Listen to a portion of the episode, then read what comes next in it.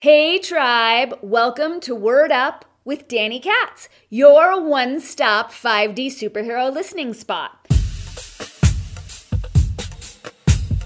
Now, here at Word Up, we host a number of different podcast series, including Words Are Matter, Planetary Service Announcements, Witchy Life Hacks, The Conscious Awesome Show with my amazing co host, Justin Polgar.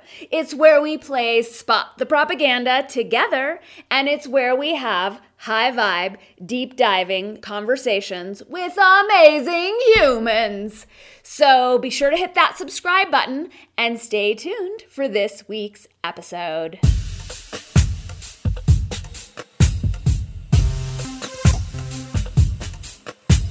Conscious cannabis consumption is the topic for today's Conscious Awesome show.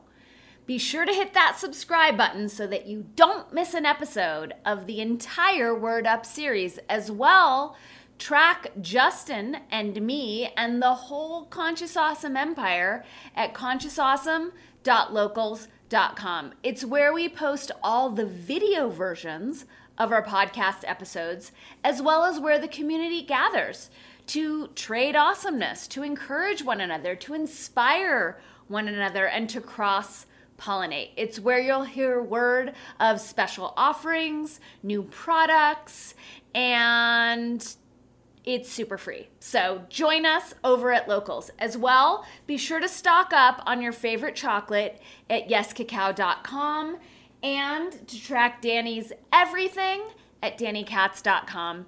Enjoy today's show.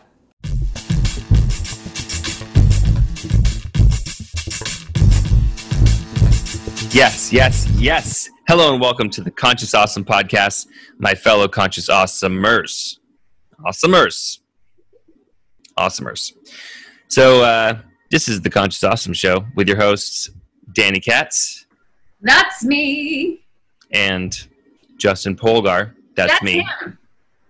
And uh, we're here now. Bow. Maybe we could put a little gong. Yeah, brown chicken, brown cow. Put a little gong sound effect there. We're here now. Oh, I like it. To play with you. Well, we're playing with ourselves, we're playing with each other, and we're playing with you. This is a play space. Is it a safe space? Depends on you. We're doing our best to keep this as permission oriented as possible, open permission. And in that light, we're going to talk about something that used to be taboo and is less taboo by the day. By the day. And that is the lovely, sweet sensimilla. It is the cannabis.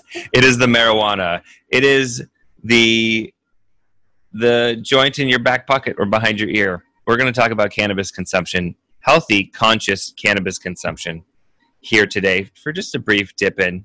We're just going to like, you know, play around in this area so that we can feel more clear about our personal relationships with this magical plant. How do you feel about that? I'm so excited about this. Uh, we had in te- we, today's show was going to be totally different, and then you texted me last night. Let's talk about. You were so clear, cannabis and conscious use, and when to take breaks, and this and that. And I'm curious what brought this topic onto your radar. I'm also curious. I have no, I don't know how that popped in. I think I've been wanting to smoke pot. I've been wanting to just roll up a fatty and toke deeply. Actually, do you know what really brought it up? Okay, guys, I'm going to get real here. I had a, a thought. It was kind of like, um, didn't feel like it was my thought. It came in out of the ethers which we know what that you know there's the ethers out of the blue. Um, basically it was a download of sorts. Some information cosmically came to me and said hey your father-in-law natan who we bring up a lot on this podcast passed. he's an honorary conscious awesomer. He's our he's our permanent guest. Mm-hmm. slash spirit animal. Allow yeah the conscious awesome spirit animal is definitely natan siegel a rabbi, a mystic, an artist, a musician, a healer, a doctor. I mean, I just gosh, I totally home run. An Aquarius. an Aquarius. I mean, I could go on stories and stories. I'm so my life is so much more fantastic because of this human Hmm. who left the planet a little over a year ago. And my mind, being a little bit math oriented, I like to calculate things. Sometimes I ca- like math is is helpful for my mind. It might be an air sign thing, a Gemini sign. It could be that my dad is an accountant. There could be some things going on. My grandfather was like a coupon fiend, and he knew prices and how many discounts you could get, and where to get what box of cereal and which produce, all that. So numbers in the mind is maybe in my lineage. Also, when I pee, if I'm standing at the urinal and I and I'm just gonna, if I'm standing at the urinal and I'm like I have to pee, but I don't really have to pee just yet. If I do a complex math problem in my head, I immediately start peeing. peeing. Urination. Why are you at the urinal if you don't have to pee? Uh, maybe I'm getting in the car. Are just fun to hang out at? Sometimes. Urinals are totally the hot spot. It's the hot spot. It's where everyone hangs out and has vulnerable conversation. Mm-hmm. Um, I've had some interesting downloads about urinals, but that's not what we're here for at the moment. Really, it's just the math piece. So I'll do like a two or three digit multiplication problem, like you know, 642 times 108. And I'll just start doing it in my head, and usually within a couple seconds, I'm peeing. I don't know. Maybe you have something like that. It's not that I'm like standing there and I and for some weird reason I just like maybe I'm gonna leave the house or sometimes I have to pee and I get to the urinal and I'm like I had to wait a while, you know, and you hold it and then you No, I get it. For me, when I have to pee, it's more I think about what I'm choosing to let go of in my life, and then I'm letting that go through the stream. And what I like about the complex multiplication tactic, technique, strategy, if you will, is that it keeps your brain fresh. Like you're getting some IQ exercise. And not to take us too off topic, but I was talking to Martin at Pack and Ship yesterday, who's like, pretty much my closest friend these days because I see him so often. And we were talking about how when you're going to check out at the cash register, and if it's like a millennial or younger, and say it's like $28.37, and you give them like 33.50 or something, how there there's so much cognitive dis- they don't understand what it means when you give them like extra dollars and extra change to round it off like you you see this like deer in headlights because the math skills have never it's they're just not there Yeah, there's uh, it's practice. I mean, we just have calculators and phones and cash registers. What I like to do at the grocery store, and I, I just want to let you guys know, I'm red flagging back to how we got to cannabis. This happens though. Red um, cannabisy right disclaimer: We're really just on the ethereal cannabis level right now. Neither of us have consumed cannabis this no morning. cannabis none in the system It's early for both of us. I mean, it's not early, but it traditionally having cannabis at 9 a.m. is not usually how I start my Fridays. i don't really roll like that Back in the day, but that's different. So, um, back in the day when bulk bins used to be functional, remember you go to the grocery store and then you fill up your own bag with things. i so miss the bulk bin I'm, j- I'm just having a moment Let's have a deep breath for the bulk bins.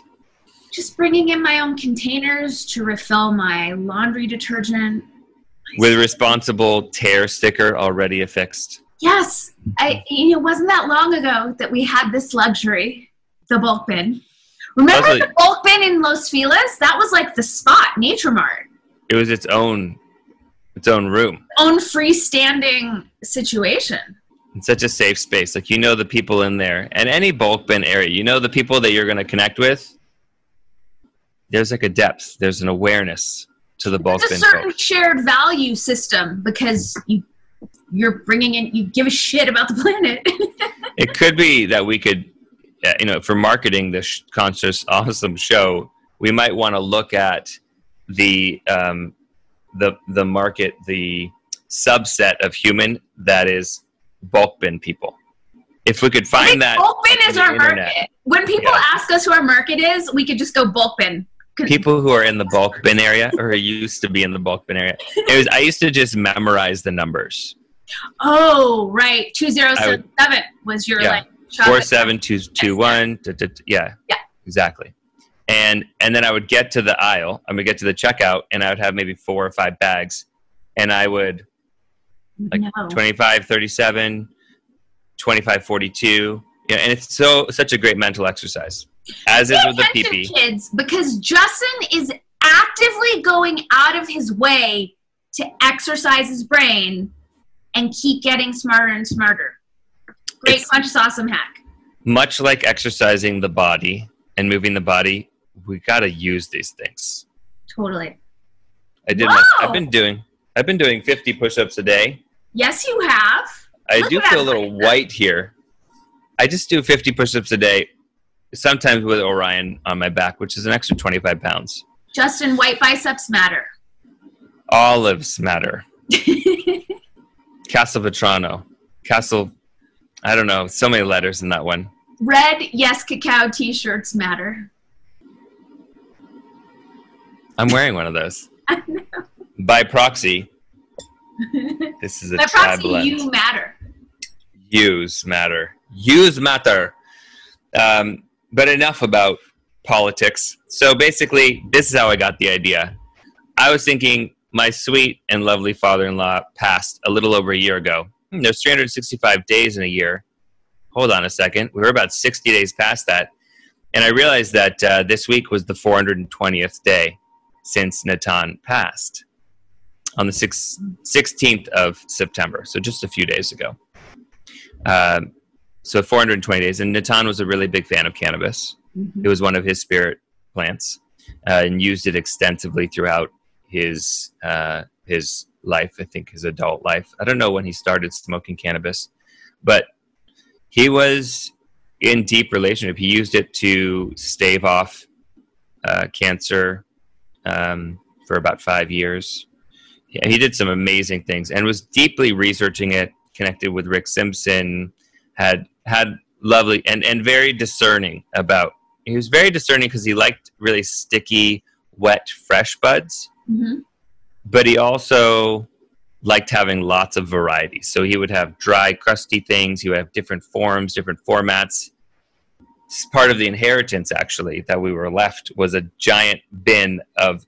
I mean, it's 424 days, 22 days since then. I have maybe made it 10% through this, and I share a lot of it too. I, I mean, you know, it's a thing. So I, I thought about that. I was like, 420 like cannabis is such a powerful medicine. And then there's so much judgment around using it. Not only judgment of others as you know war on drugs that kind of meta. Um, and then also when we have friends that are just like super stoners and like maybe a little checked out. Uh, but then there's also the self-judgment which is kind of what i wanted to talk about on this particular episode as far as how cannabis and conscious awesome and right relationship with this beautiful medicine.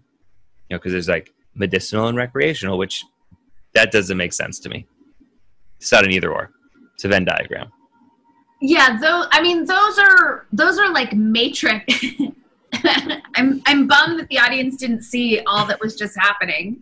This is Um, my sign language for this. Cannabis is a Venn diagram. Yeah. I mean medicinal and recreational are just like matrix profiteering delineations. They don't I don't give those any legitimacy. It's all experiential. Yeah. and there are multiple multiple levels of reasons. So I, I was um, I was telling you that I'd listened to this podcast. Uh, it was like a TEDx talk about cannabis. It was just the first thing that came up. I think I uh, duck duck. Um, what did I type in? Uh, like conscious use of cannabis or something, or you know, cannabis. You know, relationship. That's what it was. Cannabis relationship and uh, this you know 15 minute ted talk came up that we can link to in the show notes and it was just you know it's pretty nice broad overview about our relationship with cannabis uh, you know because a lot of it talks about how when you think about the history of cannabis some people only go back to like the 60s which is you know, 60 years ago. Right. Uh, but we have found maybe 5,000 years of use um, is probably the oldest as far as uh, glyphs and language that depicts cultivating cannabis. And it seems to be. Allegedly, it's the soma that that's referenced in like the Mahabharata. That that that soma was cannabis. It's very possible. Um, very possible, especially with the edible format, because and, and oftentimes I I know that I have gotten extremely altered. Like some of the most altered I've been through edibles. Like when I've eaten more than I thought I was eating, eating, and the length of time that I'm feeling the effects, and also the depth of. I mean, in some ways, disassociation, but I like to say reassociation or just altering perspectives.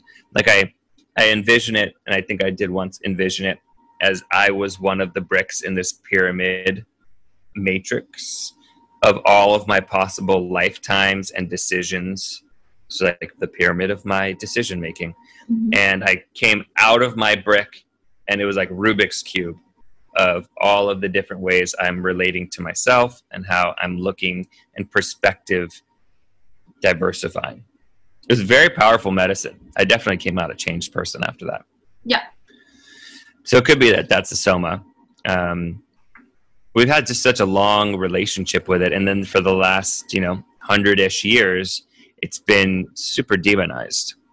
Uh, not only in the U.S., I think the guy in the TED Talk was saying something like forty billion dollars has been spent to like control, suppress, and prohibit cannabis, which What? is a waste of money. I want to be on record saying that. It's weird because it's been like demonized and suppressed at the same time. It's been like co-opted and then like kind of reintroduced in this subversive way. You and I are both listening to the same conspiracy, like history of conspiracy theory book on tape, or nothing's on tape anymore, but On the audio, the audio and they're talking about like that plane that plane full of weed that bush flew in like you know 30,000 pounds of it. So there's like the demonization but we can't forget that it's been co-opted by the intelligence communities and then like put in to the so-called like progressive hippie communities. So it's it, it, there's like a psyop going on with it. And just taking it to like very simple kindergarten 3d yes it's been demonized and there is i know for myself there's like guilt and self-judgment pretty much most of the time that i engage it there's some level of that that takes some course correcting to get around because of how i've been indoctrinated I have the same experience. Like if um, if I get high and then I go to the store or something, and there usually is some voice that creeps in that's like, "Oh, people are gonna know that you're that you're stoned." Now, here's the funny thing: is since I was like I don't know, 12 or 13 years old, because of the way my eyes look and I'm smiling most of the time, people just assume that I'm I've been smoking cannabis or that I am high or something like that. I get asked it all the time. All the time. Are you stoned? Are you high right now? And usually the answer is like, you know, 90% of the time is no.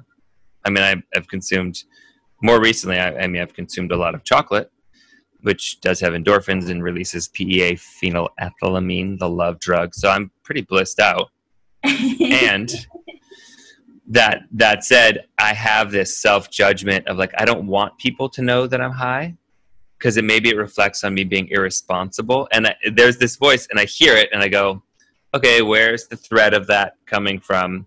Oh this is not this is not something that i need to carry i can cut that cord right uh, that Right. societal indoctrination cord but um, does that still happen to you even now Yeah, totally.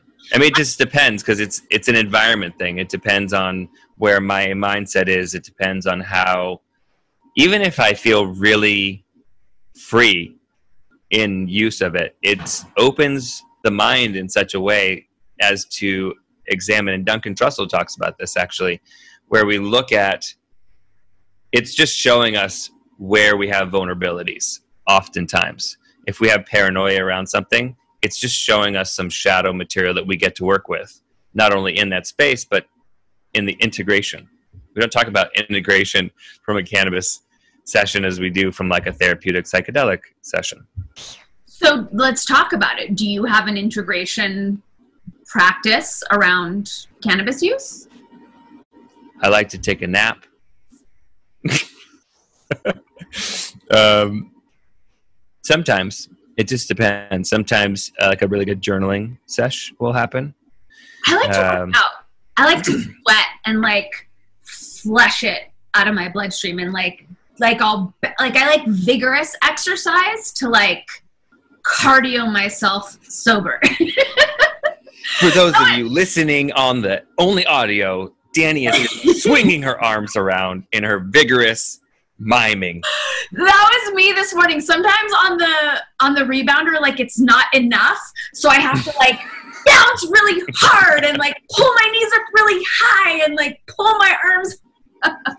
Uh, you know what? Um, that's reminding me. There's this uh, Instagram handle that I like to follow called "Humans Are Fucking Awesome." Oh Do you know this? no! Will you send it to me?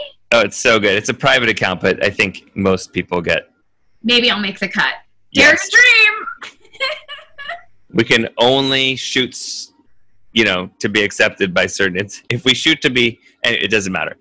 I'll send it to you. One of the re- recent ones is this aerobics class with all of these women just on rebounders going so full throttle.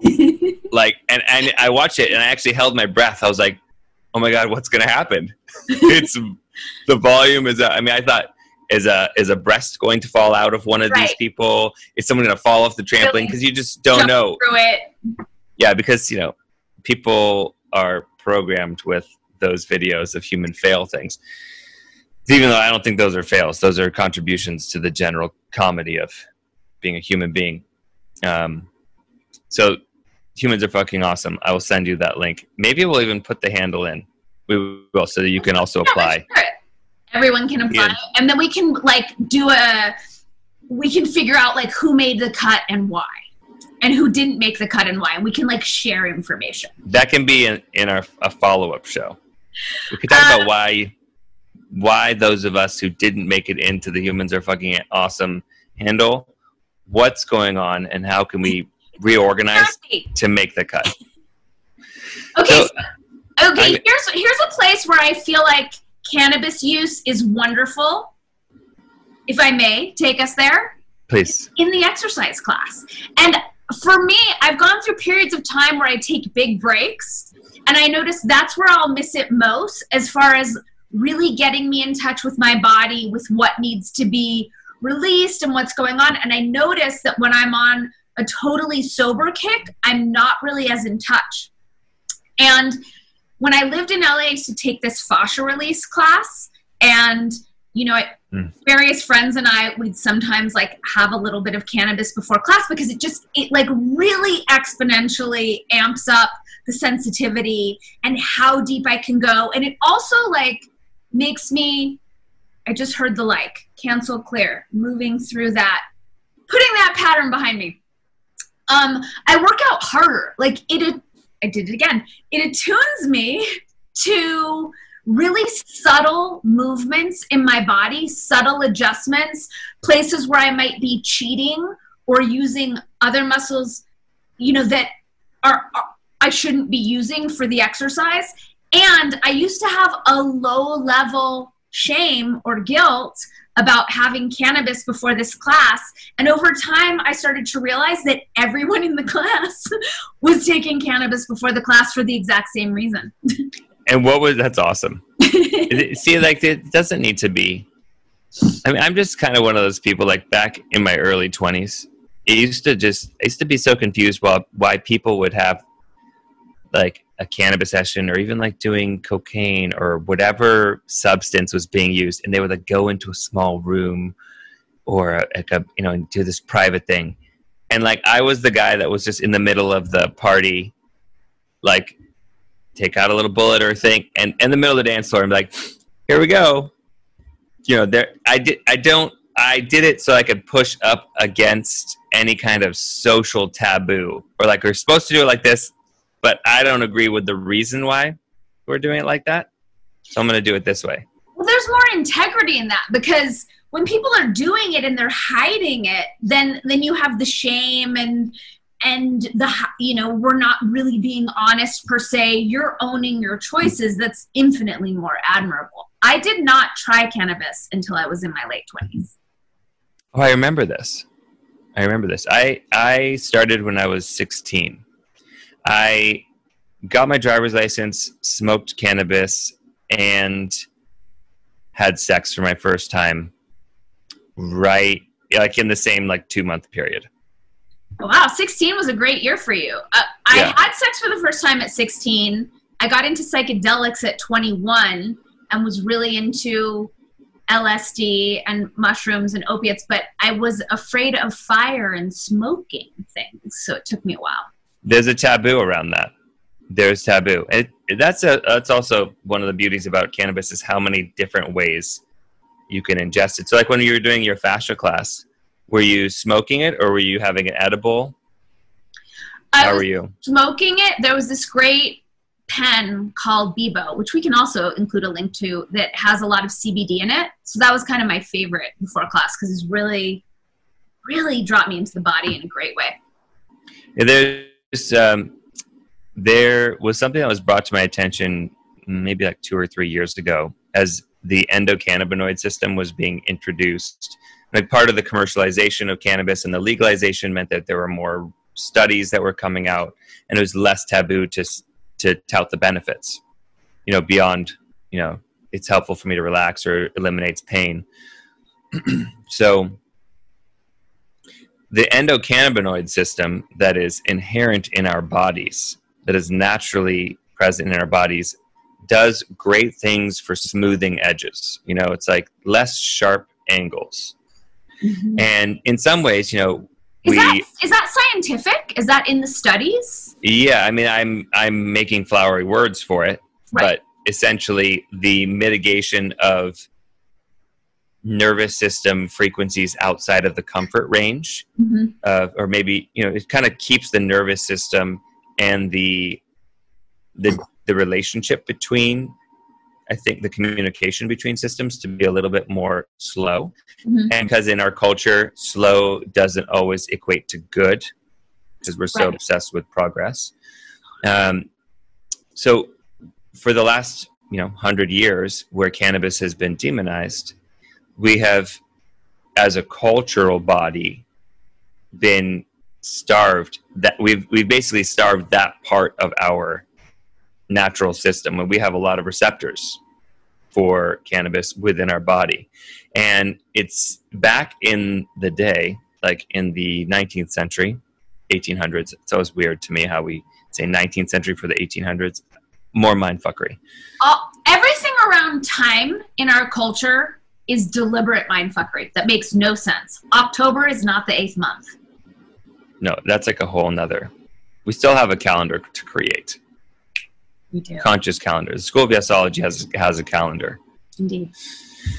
So, back in the day, in the 1800s, I will say, um, and before, people would grow cannabis as a crop for their livestock because it was easy to grow. It grew naturally. There's a lot of wild cannabis, and the livestock would eat that, and then people would, you know, drink the milk or eat the meat of their livestock, and it was subtly microdosing. We were getting endocannabinoids subtly through that, and it was also less taboo. I think people were smoking it more freely as well. What were the um, What were the upsides of taking in those endocannabinoids? Whatever. I think uh, I don't think there was as much anxiety. Mm-hmm. I mean, it's hard to say because I don't have firsthand experience. I mean, it's easy to say. I just don't know if I'm being honest. So, not, without the firsthand experience, but if you think about the hardships, like you know, in the first world where we live today, we have such amazing convenience, and that doesn't always equate to being a more happy or more satisfied human being. In fact, rarely does it. But back in the day when there was less certainty about things, or there was just less distraction, less mind things going on, and I think that that was helping to mitigate the need for like putting in more information and like needing to kind of jive forward.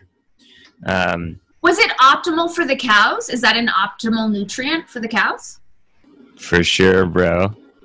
It was for sure cowabunga. Um, I, don't- I, I don't know how it would. bunga, that's so good. You like that? when you're feeding your cows cannabis, That's total. I'm curious to like I'm curious to know what uh you know the all that is intelligence what optimal cannabis use is because that that's really interesting i hadn't heard that feeding it to livestock and then taking it in at a micro level i'm wondering what that does for the human system and for for any being that's you know kind of taking it in don't know what other a- animals or insects are taking stuff from cows but Interesting on the um, on that tip of having it kind of processed through animals. Yeah. The most interesting to me, the most fascinating and interesting cannabis um, processing that I've heard of um, is taking place in Northern California, uh, like in the Tahoe area. This lovely couple that I met uh, like a year and a half ago, actually at Expo West. I don't know if you remember having this conversation. I think you were at the booth with me there. Um, it's a lovely couple, and they have beehives. They feed the bees cannabis flower. You know, they basically have this cannabis flower pollen or some the, the THC is in this kind of honey that they feed the bees. And they'll do strain specific like flowers for different beehives. And the bees don't have endocannabinoid systems, so they don't absorb it, but they process it into the honey. So you can have like a sour diesel honey that doesn't have sour diesel added to honey. It's just in the honey that's processed through the bees. And here's the craziest part that that I'm that I witnessed in it because I had them send me some samples and I was thinking about doing some chocolate stuff with it.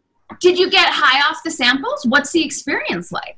It is like, uh, is it a 40x? Yeah, it's like, uh, like a point, like two two milligrams of THC in this particular honey felt like more, maybe five to seven. No, it couldn't have been that much. It makes it more potent.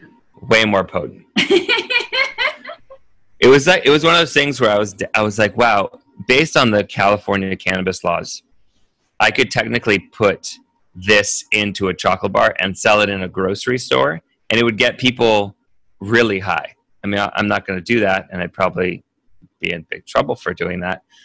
You know, I'd, I'd be in big trouble. I'd be in.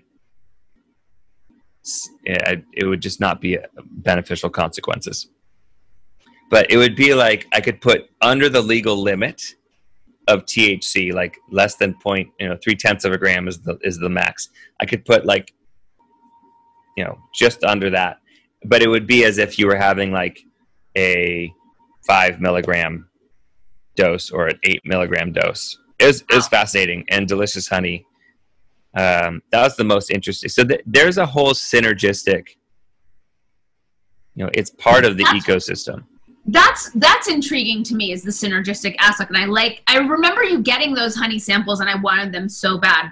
But Expo West is so it's so intense on the like gimme grabby consumption thing. There's a limit to like I want some. You know, it's so in your face there. yeah, it's better to. I mean, it also just feels better in the body to not just take everything that's given to you. I really like the idea of feeding it to cows and having it just kind of like gently put into to people's systems this way. I'm wondering if anyone's doing that now. I don't. I don't know, but um, I would imagine that there's like waste product from processing of cannabis, and taking that waste product and feeding it as you know as part of the feed to animals would probably be a, a viable business. Right, like juicing cannabis is a thing that I'm fascinated by, and then you have all all the the fibers and the leaves and the whatnot. That's Something like twenty five thousand uses for the cannabis plant outside of getting high. I went up to someone's house the other day to do some pottery work, and some girlfriends met me there, and there were two, three, four, there were five of us, and there was some cannabis going around. And it's rare these days that I hang out with multiple humans. So hmm. I wanted to take advantage of the opportunity. Why? Why? is a letter and also curiosity. You don't have to answer it. It was just a because we have to be safe, Justin. It's very important to be safe right now. Mm-hmm. And I like to follow the rules and do what my government tells me to do. I'm a really good rule follower. Yeah, me too. Um, so I asked them, I'm just curious, how often do you guys smoke pot? Everyone was every day. I was shocked. I mean, it seems like right now in this this timing, it's pretty necessary.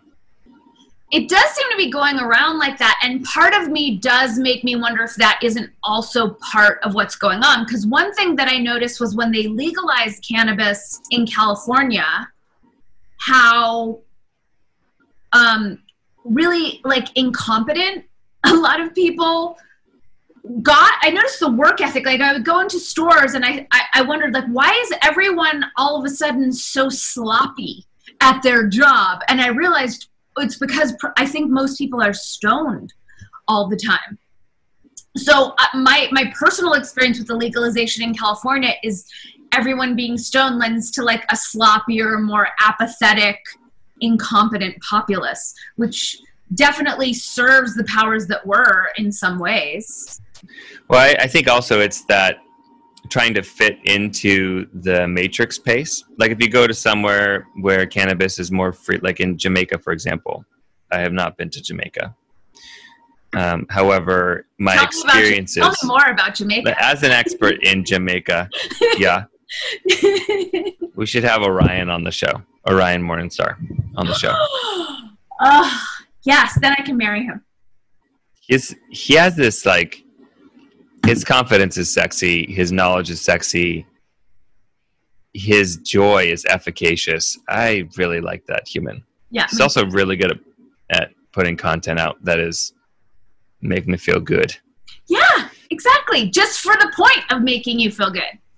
So there, I, I know that there are certain cultures where cannabis is more deeply woven in and the pace is slower, even like island culture. We just say island culture in general, where I think more people are slowed down. Probably a bunch of people are ingesting cannabis and it doesn't feel so sloppy. It's because it's going at its appropriate pace. Like if I work at um, like a Whole Foods in the city and I'm trying to keep up with the Joneses of everyone and I and people asking me things and people's neuroses and anxiety. That's a challenging place where it's like help. It, it is. I said like there. It's helpful to use cannabis to eliminate or to really mitigate anxiety. And you know, it's still your choice of when to use and how to use cannabis, which I want to get back. I want to kind of pull us into Right. that use- what the conscious awesome use and the right use of of cannabis because there is the anxiety pull down there's also the laughter therapy it's really easier it's way things are funnier and it's so healthy to laugh. It's so important to laugh. yeah you know actually on the exercise just to pull, pull us back to that shelf my like my happy exercise place would be to wake up and i don't know how i don't really haven't figured out how to organize this exactly. Would be to wake up you know in like the around 5 a.m time consume some cannabis you know have a toke or it doesn't take much for me to go up up and away. Jump in the pool and swim laps. With the blue i ha- i have these blue tinted um, goggles that make things in the water look better more like oh i'm just more excited to have my eyes open. And so like the light coming up in the sky that lighting in the pool with my blue shades being s- stony and doing laps and feeling my body knowing where my breath is and also not feeling having a little bit of a delayed effect on my body's tiredness or achiness, I can go farther. I can do more physical exercise, especially when it's intention. Um, yeah, I definitely work out harder with it and can do more. First of all, do color therapy swim goggles exist? Because now that you mentioned the blue, I want them in every color. I'm thinking of my years swimming. I don't think I even once swam with cannabis in my system. That didn't occur to me. And this brings me back to the I think you and I were having this conversation a couple years ago. There needs to be something that you can take that ends the high. Because that's a yeah. problem. We want to work out in the morning. You know, like right now, we had talked about it would be so cool to do the show high, and then we both have the like, I don't want to be stoned for the day. I'm waiting for that piece that like where we can end it, or or they can just isolate specific things so that the body is high, but the the psychoactive part can be put aside, which I, they're doing a little bit with the CBD. But that's what I got when you were talking about swimming. That that's the problem with right use of cannabis is it's like there's a whole day worth of tasks, and though it may optimize the exercise piece, for me, it's not going to optimize, you know, coaching clients. there, there's like um, there are certain days where the lineup of tasks can orient nicely to just having a steady level of cannabis, you know, throughout.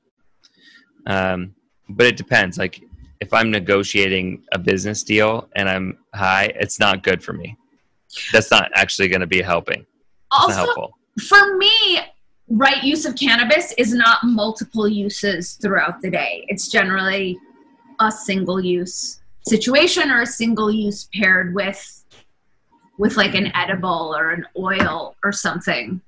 Well, for I, each for, person, it's, it's different just, for everyone. And that's actually part of the that's that's so fascinating to me is how the tolerance for different people like it occurred to me back to my math thing i was smoking a joint and i was like perplexed as to how high i would get from maybe like four puffs. That was a lot and i realized okay there's there's a good like 20 drags in a joint. And let's say the joint is a gram okay? And we're talking about cannabis these days being at least 20% thc right? So if we're talking it's a gram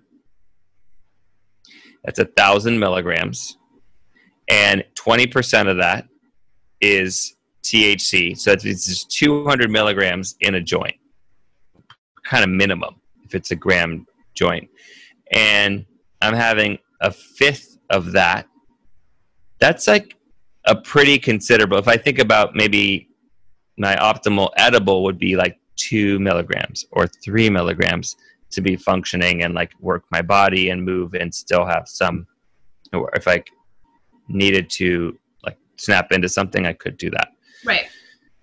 Um, or if I'm in the grocery store and I need to remember what I'm there to purchase. Otherwise, it's the shopping cart is full and there's all these fun, colorful things. But it's so fun that way because I don't know about you, but that's where I'll try new things or I'll totally. splurge on things that I wouldn't. It brings going to a store stoned opens up a whole new world of novelty. Otherwise, I'm I'm, I'm kind of on automatic. There's it's a pattern interrupt. And also, usually when I get to the checkout aisle, there are things opened in the cart. I've been eating things along along the way. I'm gonna pay for them. I swear. I just I needed to just feel what that tasted like. yeah, the, the the the shift of the shift of different tolerances between people, the different strains, the diff it's it's not homogenized. It's not. It's, it's also not for everyone. That's also an important thing to say about cannabis. It's really not for everyone. Uh, it's not a cure-all. It's not a panacea. I don't know. I don't know what it is aside from. Oh, chocolate's pretty up there for me. I it's pretty close though. If we're just looking at the cannabis plant and its many uses, it's a pre- I, i'm not saying it's for everyone i'm saying it's a very versatile multidimensional plant when we approach it the same way excuse me when we approach it i'm not uniquely that. Well, what's the word? Words. Palabra cadabra. I have had this before. I remember, um, like sometimes just invoking the energy of cannabis, I can get stoned. And I remember one time working on a project with a former writing partner, and I had a podcast scheduled afterwards. So whereas sometimes we would imbibe before before writing sessions, I was very clear, like, no, I, I really need to be on top of my game. And I got such it wasn't even a contact high. There's just some sort of like visceral, if it's even in my sphere. And I showed up on that podcast, my brain was not functioning. I might as well have been stoned. Um, and I, part of me is, I'm noticing from this conversation, I think just the topic is bringing that energy into how I'm being animated. Um, can I take us back a few words there to my brain is not functioning to replace it with my brain was functioning in alignment with cannabis or maybe through the the spirit plant medicine which I do want to jump into let's just do that right now. The plant medicine the personality of cannabis and how that there there are certain people who that is their deity. Like that is their offering. Because when we do ingest plant medicines we oftentimes it is it is an offering to that plant medicine uh, especially when we do it consciously but also when we do it unconsciously we are giving energy to that plant medicine. And therein lies that interesting relationship of how both humans use cannabis and how cannabis uses humans uh, to be spread around and to be lifted up amongst the plant kingdom. Right. Um, personified, I would say that cannabis is a female. 100%. And I would also say that she's a very possessive female. So, how do you see that? I I feel like she's very captive in her audience. Like the people who are giving her offerings, she wants to keep you. Like there's this like don't wander too far into other even though she's a gateway and she'll let she'll say, "Oh, there's these things." There's like a threat. At least I've experienced this. This could be a personal thing. Uh, if I go into a different substance or medicine, plant medicine, that might mitigate my use of cannabis, mm-hmm. right? Because sometimes I'll go, I'm like, I'll have a mushroom journey, and I'll realize, oh, cannabis-wise, I need to take a break. Like, I, or I'll have that. I mean, it doesn't have to be from another plant medicine, but through some activity and i i often feel like the mistress the deity the feminine the goddess of cannabis does not want me to stray too far. Interesting. I know like i mean I, I, know this lore as far as how she mixes with ayahuasca.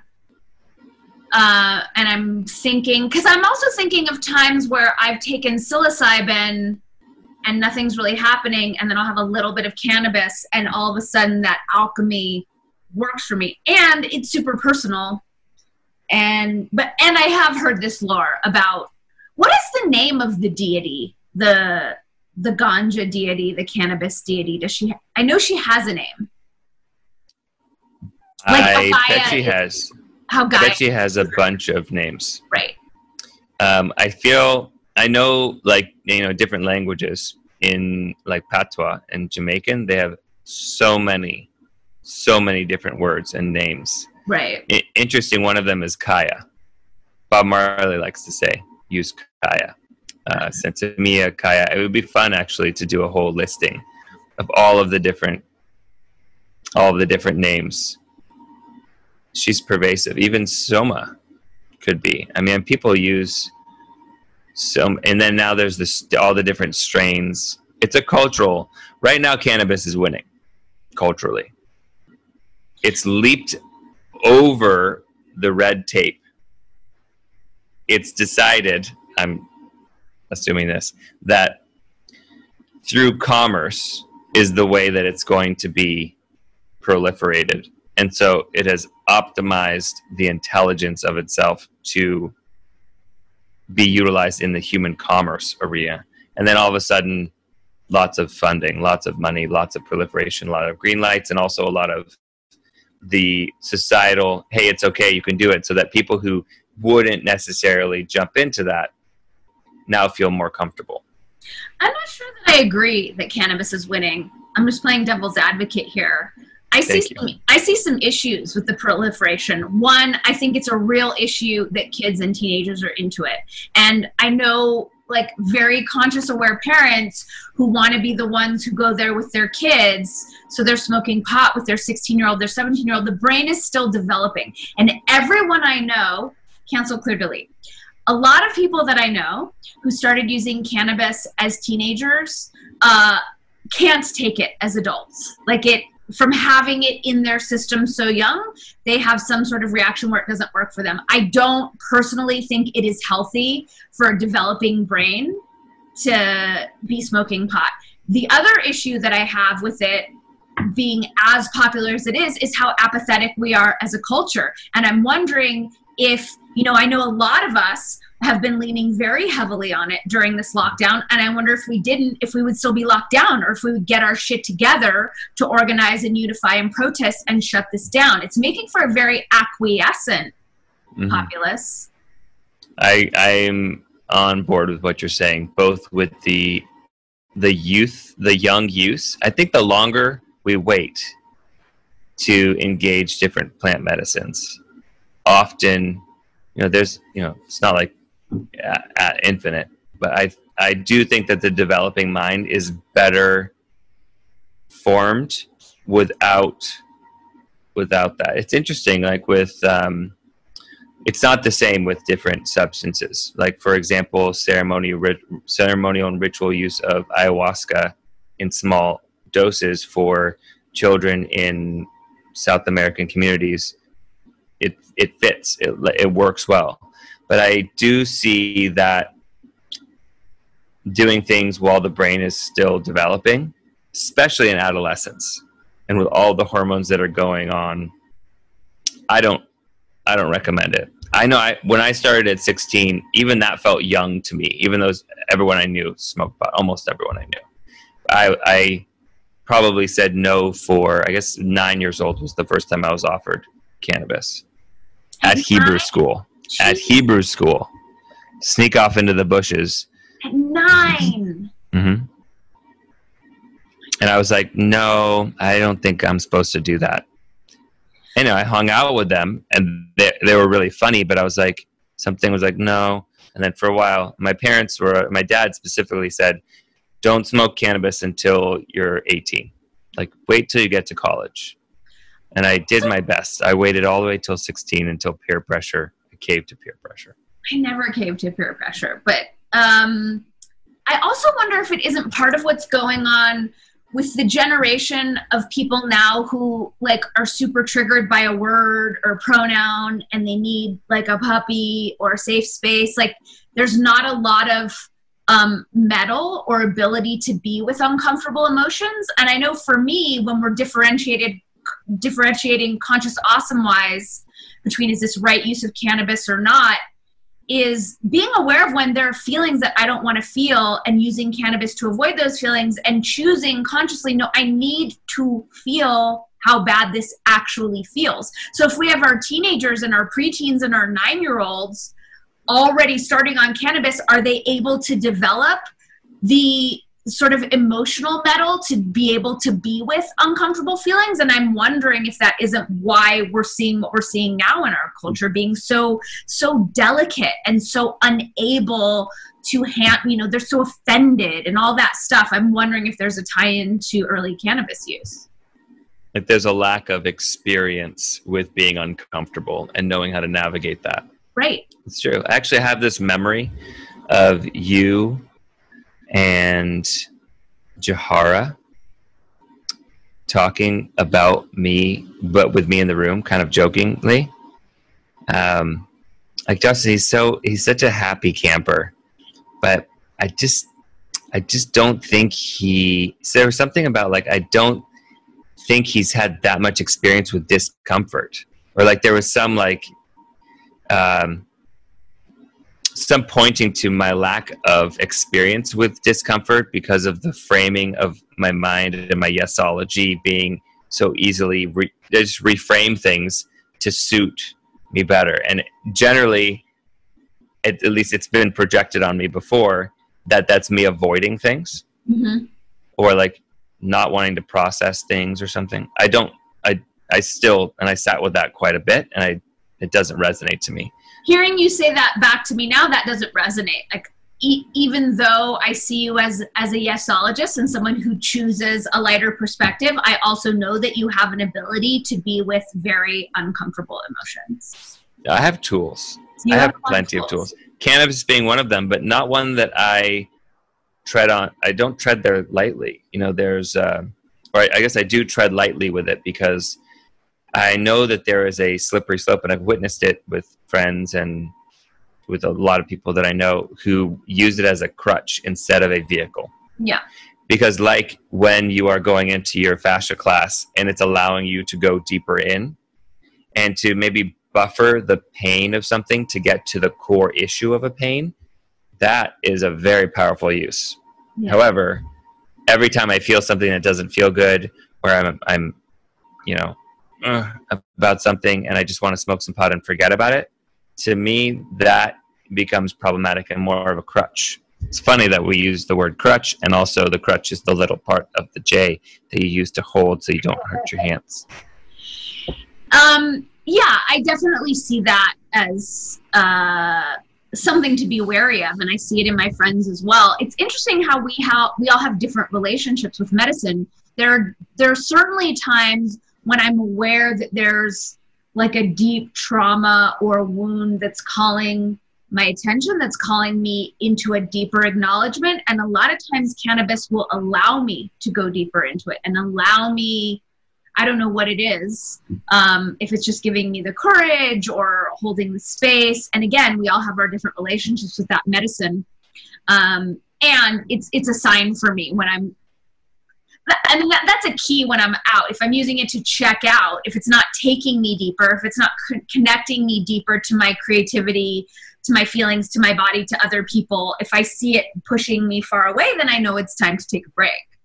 Yeah, there, there's a it's just a part of a self knowing. It's part of the know thyself principle, the hermetic principle of knowing thyself, where there may be opportunities, and there often are opportunities where stress is getting in the way of us being able to function properly. Mm-hmm. And there may not be the time, it may not be the right timing to go down to the root of whatever's going on. I mean, ideally, yes, I put everything aside and I go down to the root. I you know use the elemental tools that i have to squash or transmute whatever's going on however if i'm going around in pain whether existential pain or physical pain day in and day out i think that the cumulative effect of, of not using cannabis can have way longer term trauma and just baggage. So i'm a big fan of recommending cannabis to just give yourself a break right? Just like go easy. If you find yourself being really hard on yourself and everything is crunchy and even with the whole political realm that's going on right now with all of it and if you just got to take a little buffer cannabis is it's designed to help with that buffer. Even a 2 hour respite from feeling stress in your body can have long long lasting effects amazing. Hundred percent, and it, I, also to put things in perspective. Like I'm, I'm reading a book now called Relational Intelligence, and cool. it's great. I love it. And he's breaking down um, d- different aspects that affect our relational intelligence and how they affect the brain. And so the, the part that I just read is about being frazzled and how the state of being frazzled shuts down different cognitive functions and really erodes relationships. And something I've noted about myself, like since I was a little kid, really high strung and super sensitive and like really prone to like stress and overwhelm. Like I was the most high strung little kid you can imagine. And that's very good use of cannabis for me is when I'm in that space to just help me take the edge off and get per- and not just to re- not to rely on it that way, but to give me some space and perspective to see what's going on, what's running through me, what's really important. And when I've gone through times, you know, I took three years off of all intoxicants. And that's when I realized what a superhero tool cannabis is for me. And especially in that to just quell that frazzled, overwhelmed stress piece or just give me a break from it. Yeah, interesting how when used properly, it really helps us see things more clearly. Yeah. And more holistically. Yeah. I know when I took about a year and a half off um, of substances, I also I just had a different appreciation when I started again. It was, yeah, and it, it continues. You know, there's just there's right time and there's different phases in our lives, but throughout and throughout, um, and this is something that my youngest brother said when he was a teenager.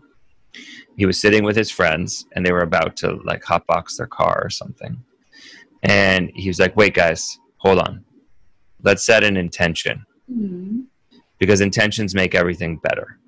Aww. I love that I remember that. I love that that wisdom that came through that, you know, 16, 17 year old was so potent and so it's so simple, but it really makes a huge difference. Because when we know what our intention is going into something, that's that's gonna sometimes stop us from doing it in the first place. Right? Like I've had periods of I've like rolled a joint and I've been ready to do it and then I'm about to smoke it and I hold and I want to set an intention and nothing is coming to mind. Like it's just blank, not happening. I'm like, huh, I think I need this. Maybe this is not the right time. Let me just put it down for a second and see if I come back to it. Um, and usually something magical happens right after that confirms that. And then whatever, then I have a joint rolled for another moment. Yeah, I think another uh, the pause that you just mentioned made me think about like you took a pause, it didn't come to mind, you put it down, you're waiting for the intention to come to you. And sometimes I'll have the thought like, "Oh, I have this thing to do next. Maybe I'm doing an exercise class. It'd be great to smoke a joint." But to, to pause and then think a few steps ahead. Well, what do I have after that? And after that? And after that? And then oftentimes when I think a few steps out, I realize, okay, it's not worth it for an hour long Pilates session, you know? Mm-hmm. Totally. Totally. And I think, I'm, oh, sorry, go, go ahead. Well, I was Just- gonna- but, but um, a very simple way for me to stay on top of right use is uh, to not use cannabis multiple days in a row and to just True. notice where it's is where it's becoming un- an unconscious thing versus like a conscious choice but that's a really good check-in for me is to just make sure that i'm taking days off I feel like that's a good safeguard to the apathetic piece that you're mentioning. because I do see that culturally it is a great tool to kind of acquiescence tool for getting people to just go with the flow. It's all good. Just go with the flow. You know, don't fight. Don't push back.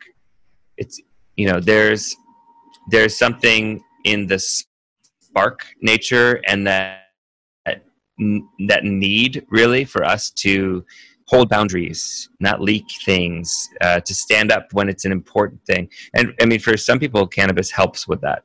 I would say for the majority of people, especially if you're doing it every day, and maybe this is not the case for for some of our listeners, just good to take a look at that.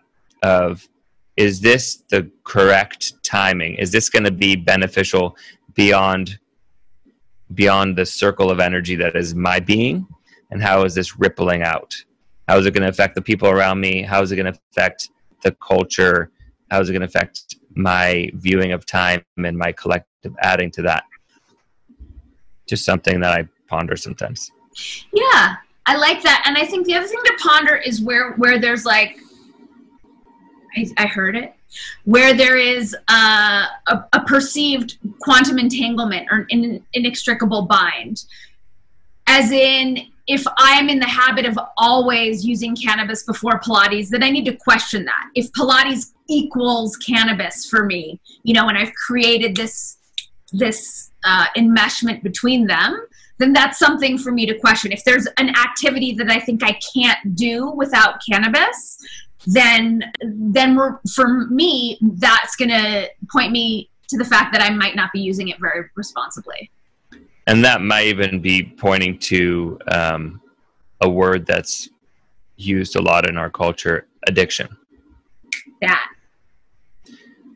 it's a subtle thing um, yeah it's a subtle thing and we have addictions to relationships of activities and substances um, even you know like coffee. Like i need a coffee to start my day that kind of a thing. Those addictions i mean you know choose your addictions wisely. Just be mindful. Be realize that instead of the taboo word of addiction it can have a lot of weight to it.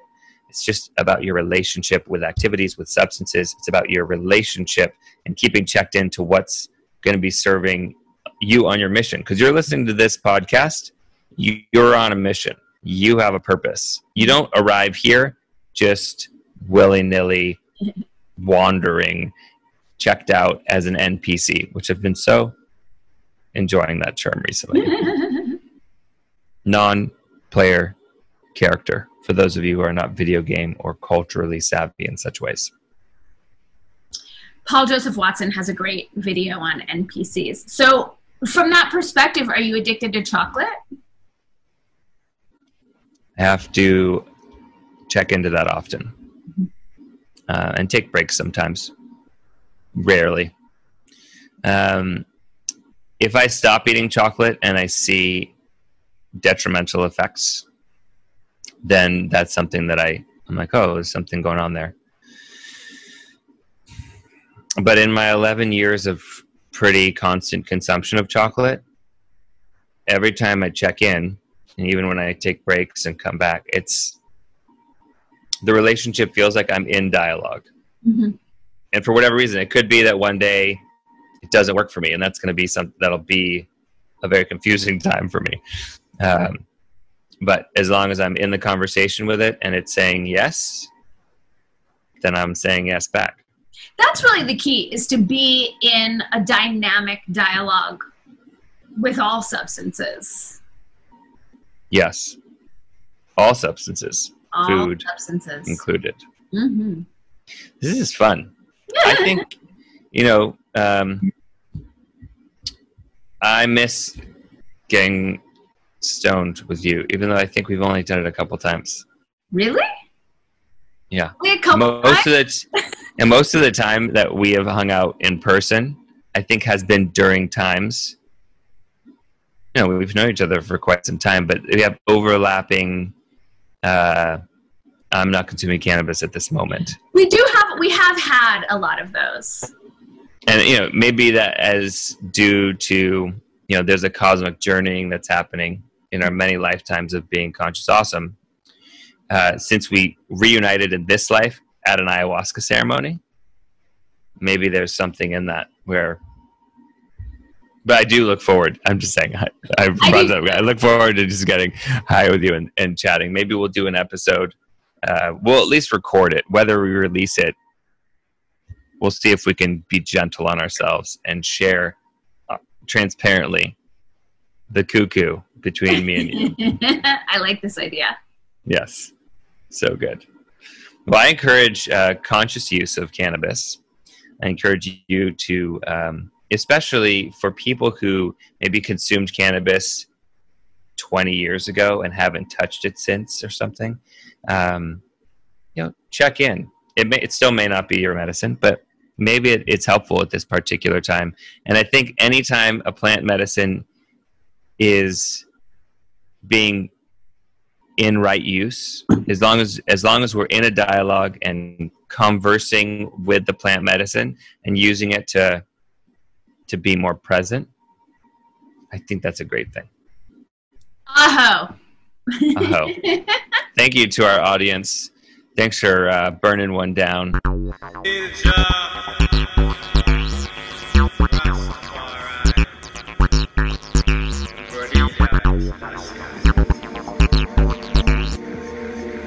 Thanks so much for tuning in to this episode of Word Up with Danny Katz. Be sure to give it a like, to share it with your nearest and dearest, and remember to subscribe to the channel so that you don't miss a single episode of your very favorite podcast, Word Up with Danny Katz. We'll see you soon, tribe.